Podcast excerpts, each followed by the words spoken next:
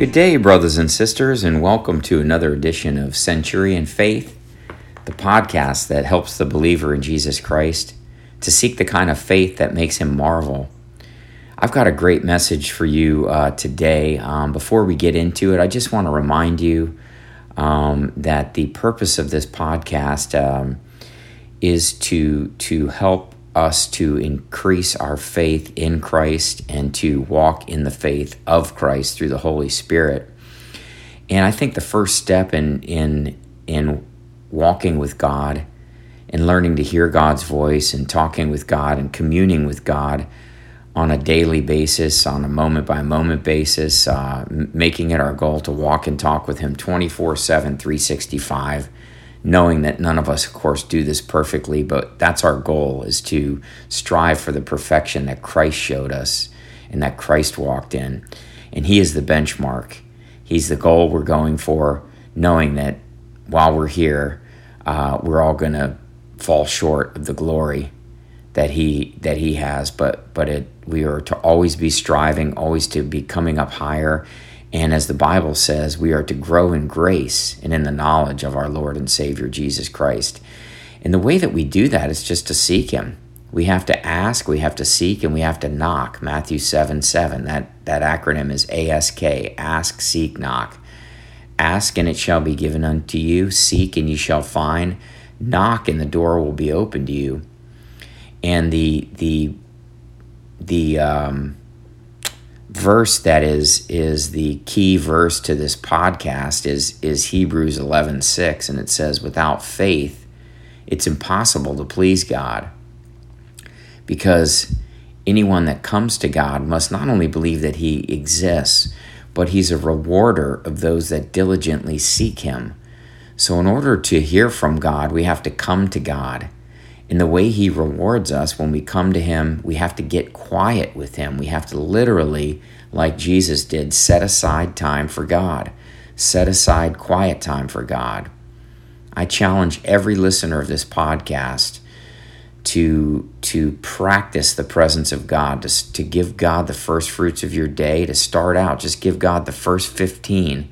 That's a great devotional by Craig Denison, the first 15 um, it, it's it's a it's a great devotion because it's a way to start people out. Let's say baby Christians, just giving God the first 15 minutes of your day and then seeing what happens. And let me tell you something you will get hooked on it.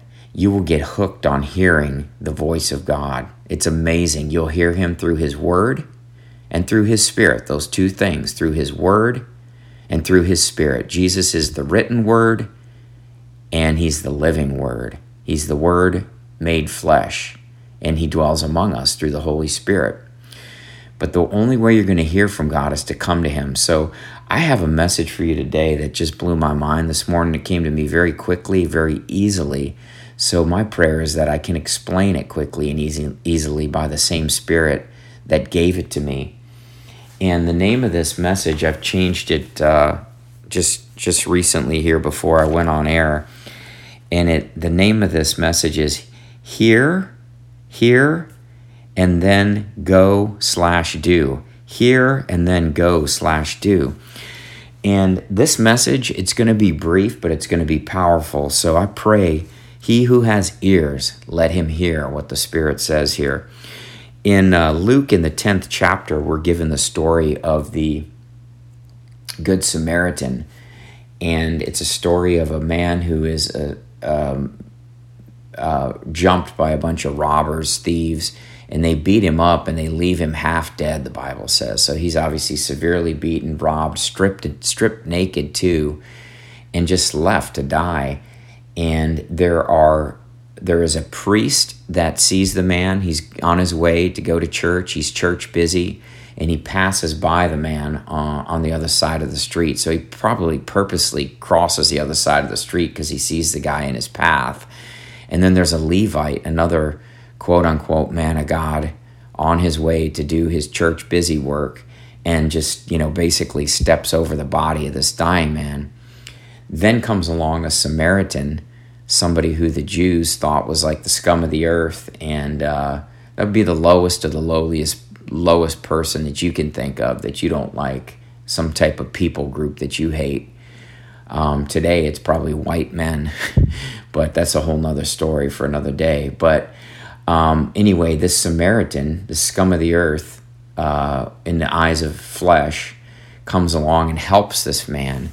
And he, he bandages up the man's wounds. He pours oil and wine into his wounds, a picture of cleansing, and both in the physical and, and in the in the spiritual.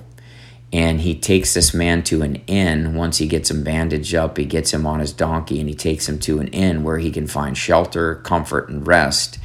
And he pays the innkeeper. He has to go about doing his business but he put god's business first by showing mercy on someone who was in his path.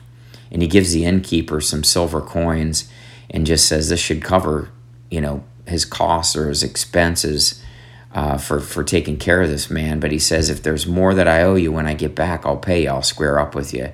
So he puts a down payment down um, and and um, gives his means, his physical means, in exchange uh, for for this man's well being. And it's a beautiful story. And Jesus, when he's telling the story, he's telling it to some religious men, some Pharisees, and he he he asks him at the end of the story. He said, "Which of these men, you know, the priest, which you know, he points to the priest, the Levite, which is like these guys he's talking to, and he and and then and then to the Samaritan who does this good thing." And he says, which of these men, meaning the priest, the Levite, or the Samaritan, was being like God and um, was godlike? And they answer him and they said, and the man says, uh, the one who showed mercy on him, the Samaritan. And Jesus says, Well done. You know, he says, You got the answer right. Then he says these words in Luke 10 37. He says, Now go and do likewise. Now go and do likewise. In other words, he this man is given the word by God, and he says, Now go and do likewise. And so this this is a story that I've always looked at as a man. There, here's a picture of somebody who's doing good work. So you go out into your into the world today, you're not going to have to step very far before you find somebody who's beaten down and broken by this world. Jesus said in the last days, he said this: the the uh, the harvest is plenty, but the laborers are few. There, in other words, there's absolutely no lack of need out there today for somebody who hasn't been beat up either mentally or physically by this world um, and, and is just challenged. And we see this today like we've never seen it before. People are just challenged mentally and physically. And um, it, it's, I don't have to go very far. You know what I'm talking about. There's, there's, there's, you won't have to take, you, all you have to do is get up, wake up, and you're going to find needs before you and we see the story as a as someone who put the needs of others first. And immediately you know our mind kind of shifts to works mentality. Okay let me go out and and, and do good then. But but let me show you in luke 10 37 where jesus says now go and do likewise. Immediately our mind goes to works and going and doing good works which is great. However the story shifts immediately in in Luke 10:38 and catch this pay attention I don't have far to go here. Immediately it shifts in Luke 10:38 to Jesus come um, it says and now it came to pass as they went right? So he and his disciples after just saying go and do likewise to these to these people he says now it came to pass they went and they entered a certain village and there was a certain woman named Martha who received him into her house. Anytime God says a certain man or a certain woman, you can be certain he's talking of you. He's, he's showing you a picture, right? So Martha received him into her house. And then it says she had a sister called Mary who was sitting at the feet of Jesus listening to his word. She was, says, uh, and she had, a, it's, here it is. Now it came to pass as they went, they entered into a certain village, and there was a certain woman named Martha who received him into her house. And she had a sister called Martha who also sat at the feet of Jesus and heard his word. She it says also. So it looks at or implies that maybe Martha and Mary were both sitting there listening to Jesus' words.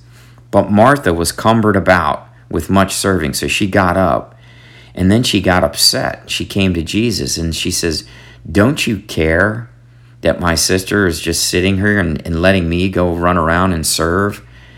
Um, and she's not helping me. And Jesus answered, and he said unto her, Martha, Martha. Anytime you hear your name said twice, you're about to get it. Martha, Martha, I could read this, Jeff, Jeff. You, you are careful and you're troubled about many things, like you're worried about many things, but one thing is needful, and Mary has chosen the good part, and it will not be taken from her. Wow. Think about this. We just get done with the story of the Good Samaritan going to do good works, and immediately we, our minds just go, okay, let me go do good works. But if those works don't stem from God's word, both his written word and his spoken word to you, in other words, if God didn't tell you or instruct you to go do those good works, those works are going to be burned up on the day of judgment. They're not bad in and of themselves. It's always good to do good to people.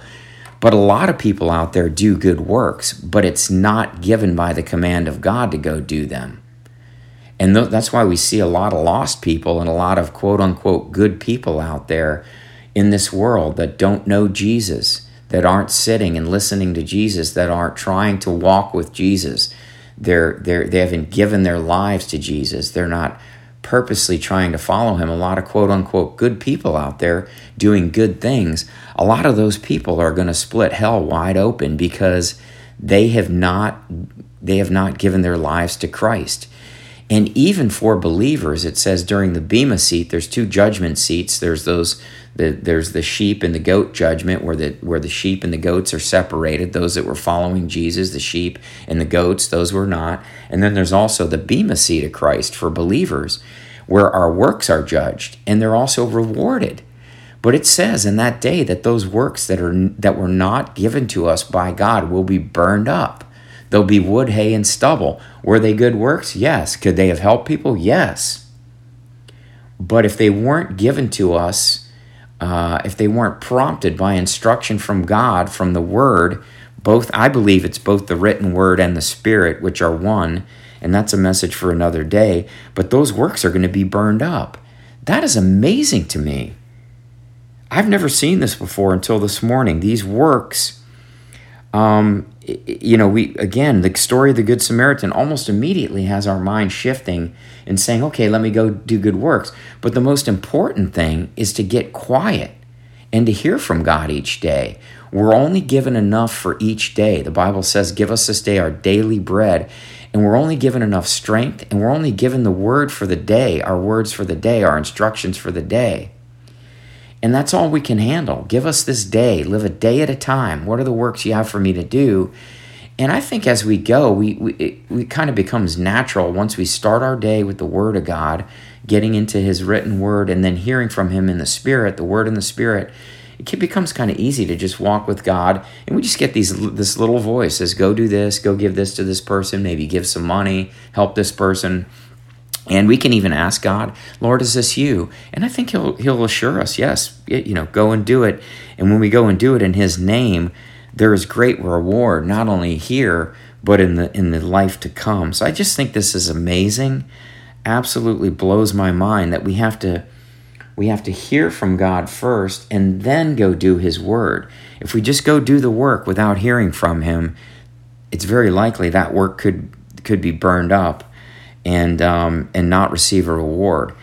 So so anyway, I just think this is imperative. I actually think this explains Matthew uh, seven.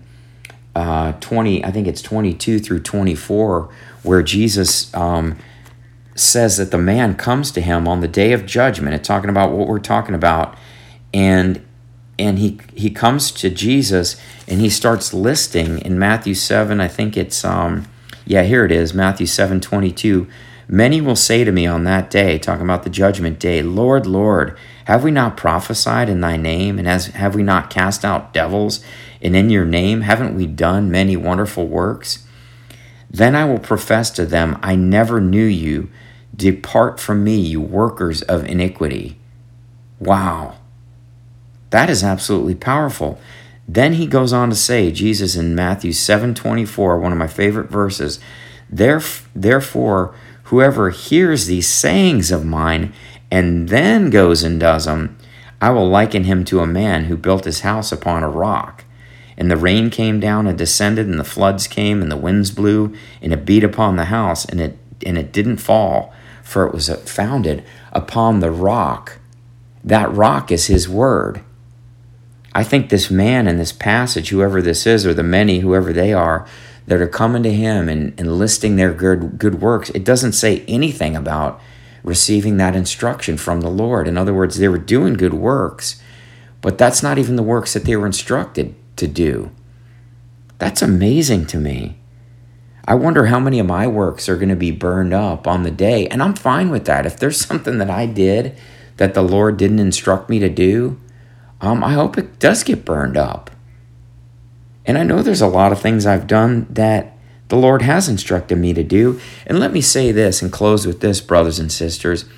I think if your intention, think in Hebrews uh, 4.12, God, you know, he's the Word of God, talking about both the written and the, and the Spirit of God, the, the spiritual Word, both the Rhema and the Logos. Hebrews 4.12 says the Word is quick and active. It's powerful, sharper than any two-edged sword. It divides soul and spirit, right?